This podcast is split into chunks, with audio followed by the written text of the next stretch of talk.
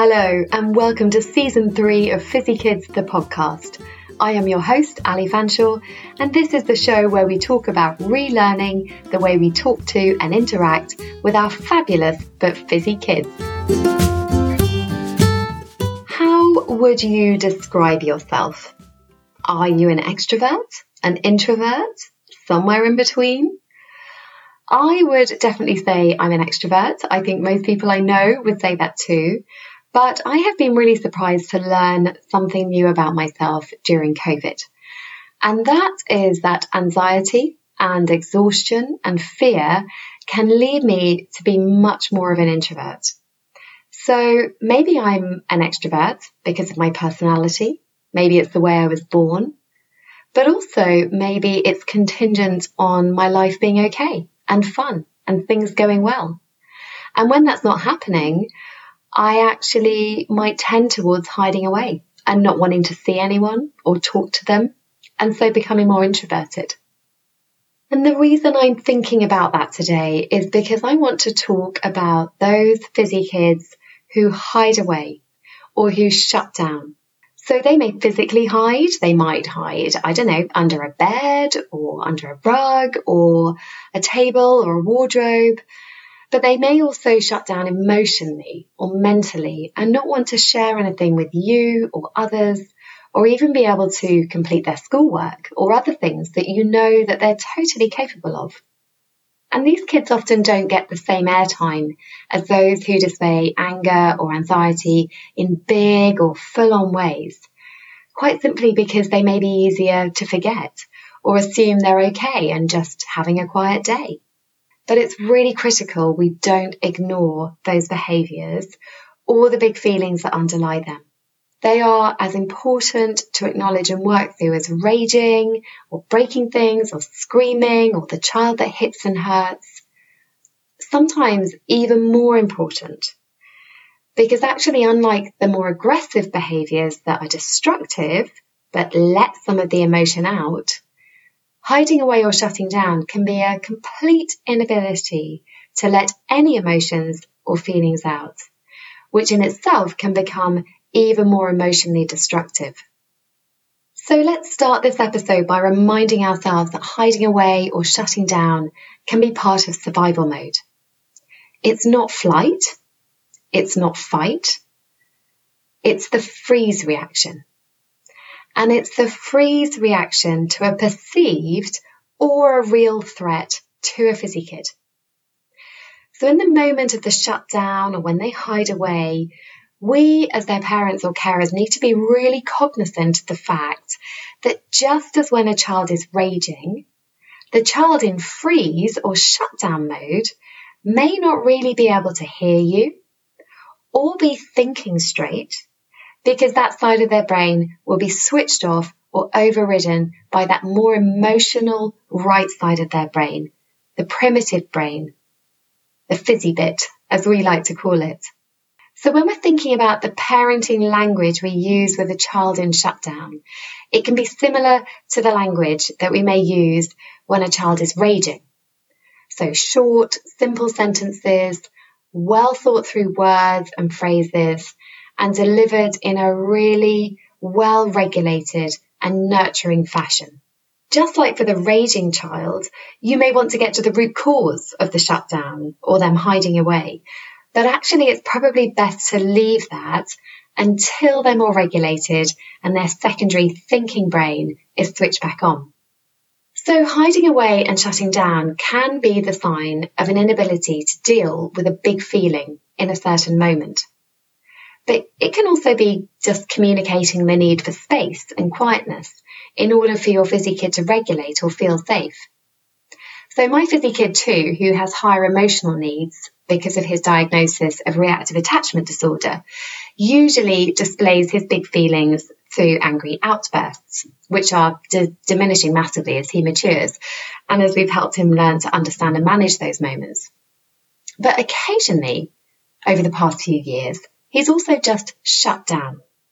I mean, literally gone to his room, grabbed his duvet or blanket, made a bed for himself, usually on the floor, and just gone to sleep for hours in the middle of the day. And um, I remember the first time it happened, I was really surprised, uh, quite worried. But then when I looked at him sleeping, I realized that this was just his way of needing to shut down and regain some energy.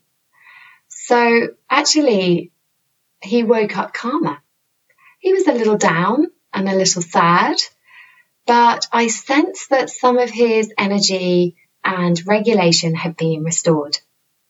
And during these shutdowns, I worked out that even though he was crying out for time away and quietness, that actually he still needed me to be physically close. And that's really important, as we've talked about many times before, that maintaining that emotional and physical connection with your child when they're going through these difficult survival mode moments. So I'd just settle myself down near him. I'd grab my laptop or a book. I'd stay close, but not too close. And I always found that when I did that, it meant he slept and relaxed for longer. So just to say also that sometimes these shutdown incidents happened after a high energy anger outburst or meltdown. It was almost like the body flipped from kind of one extreme to the other. And I used to just try and see these shutdowns as part of the healing and reconnecting process and just let them run their natural course because it nearly always helped to reset things. So whatever the reason for your child shutting away, uh, sorry, shutting down or hiding away, it might be worth verbalizing what they're doing to help them understand the feelings that are associated with those behaviors, just like we've done in the past around other behaviors. And if you're not sure what's underlying it and what the emotion is, don't worry. Just say something like, I wonder if you feel the need to hide away because you're worried about what happened at school yesterday. Or maybe because you're still sad about Granny being ill. Or maybe it's because you're angry with your brother for having taken your favourite toy. Okay, so don't worry about getting it right. Uh, you might not get it right. You might not be able to work it out. But what you're doing there is helping them understand that there's an underlying emotion attached to this behavior. And so when they go into those behavioral states in the future, it helps them to start to work things out for themselves. Now, I've spoken to lots of parents who understandably find this hiding away or shutdown behaviour incredibly frustrating, either because it happens at really inopportune moments, like normally five minutes before you've got to leave the house for school and work, or because they feel slightly affronted maybe that their child can't talk to them or explain why they're acting in that way. And I just want to say that's okay. I get it. And I have definitely felt that over the years as well. So in terms of the when it happens bit, for me, I learned to just go with it. And that wasn't easy. And I had to make lots of phone calls saying I was going to be late for something or the kids were going to be late for something. But in going with it, what it did was give me the chance to work through the issue as it happened. And what I found is that in doing that, the issue started to go away. As they say in parenting, it was a phase. It was an excruciating, difficult, annoying phase, but it was a phase. And I think if I just tried to force things through, it, it just wouldn't have helped matters in that moment. So it's really about taking a massive deep breath and um, and thinking, what can I do right now to try and bring my child out of the state in a positive way that means that they start making positive associations with us being able to sort this out together. Um, so yeah, that, that's time. That is time and it's, it's difficult. I know. Um, in terms of getting to work, getting to school, and all the other jobs that you have to do as a parent in the day. Now, in terms of feeling annoyed or upset that your child can't or won't talk to you about what's going on because they've shut down emotionally, it might be worth here trying to remember not to take it too personally. So, what I mean by that is that your children's feelings are usually not personal to you, but they are much more personal to them. They might be feeling embarrassed about why they can't manage their feelings around something and are hiding away. They might not want to share it with you or they may simply not have the words to express what is going on in their minds. So either way, you're probably as their parent, the best chance they have to re regulate. So, wherever you can, try and remain supportive and empathic throughout the episode. And if you're struggling with that and it is hard, um, give yourself some time and space. Walk away. Uh, if you've got a partner, try and bring them into it to see sometimes a new face uh, and a new way of talking can kind of lift things and shift things. But just remember that you are an incredibly important person in their life who will undoubtedly be able to help them with this in some way. Okay, so here are a few phrases that you may want to use during a shutdown or hiding away episode. And as before, some of the phrases are from Amber Elliott, who was quite comfortable with me using some of her phrases in my writing, and also some of the ones that I've developed over the years too. Okay, I think you need to disappear for a bit, don't you? I don't know what it is that's made you need to do that, but I'm here for you to try and help you work it out. Wow, something about me asking you to do your homework's really stressed you out, hasn't it? I can see you need to shut down for a little bit. I'm wondering if it was hearing me tell your brother off that stressed you out and made you need to disappear into your head for a while. I understand and I'm sorry. Adults getting cross can be so scary for you. Bedtimes are so stressful for you, aren't they? They make you want to shut down and not think or talk to anyone.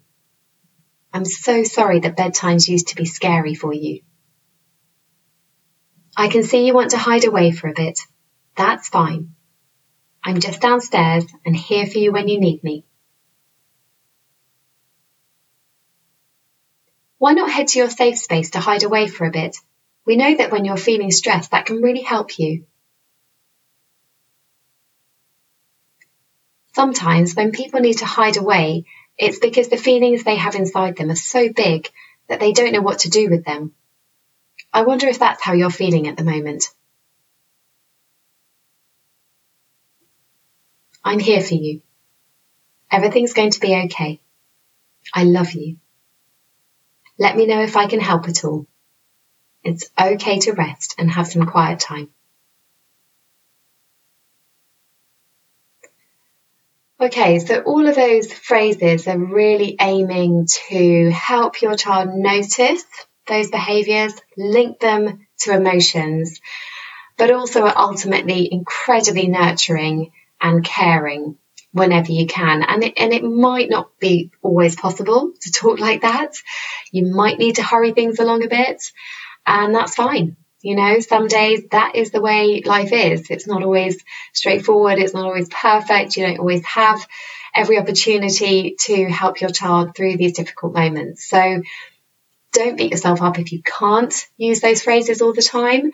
But whenever you can, just try to think about those positive associations that you're trying to build by helping your child out of those hideaway and shut down moments. And here are a couple of practical tools as well that might help with that. So firstly, safe spaces. Now, some fizzy kids love having a familiar and safe space to go to when they need to hide away. And that might be an area that you've allocated to them and allowed them to make their own, either at the, in the house or at school. It might be a wigwam or a blanket over a table, um, or just a, a, a, corner where they have a, a chair where they can just disappear off to. And it might have a few of their favourite toys there or some kind of comforting snack. Uh, it might be dark, it might be light, it doesn't really matter, but try and get your fizzy kid to help you set it up so that they have ownership around it. And it's quite useful to do that process when they're in a good state, when they're feeling regulated. They might say, Oh, I don't need this. It's fine. You know, I don't need this, mum. You know, it was just a one off. Fine. They might never ever use that space. Um, but perhaps just having it will make them feel better about it. Secondly, timers. Now, the need to hide away and shut down, as we've talked about, can happen at any time. And at some points in the day, this might not be a problem, but at other times, such as needing to leave the house or catch a train, whatever it might be, it may cause an issue.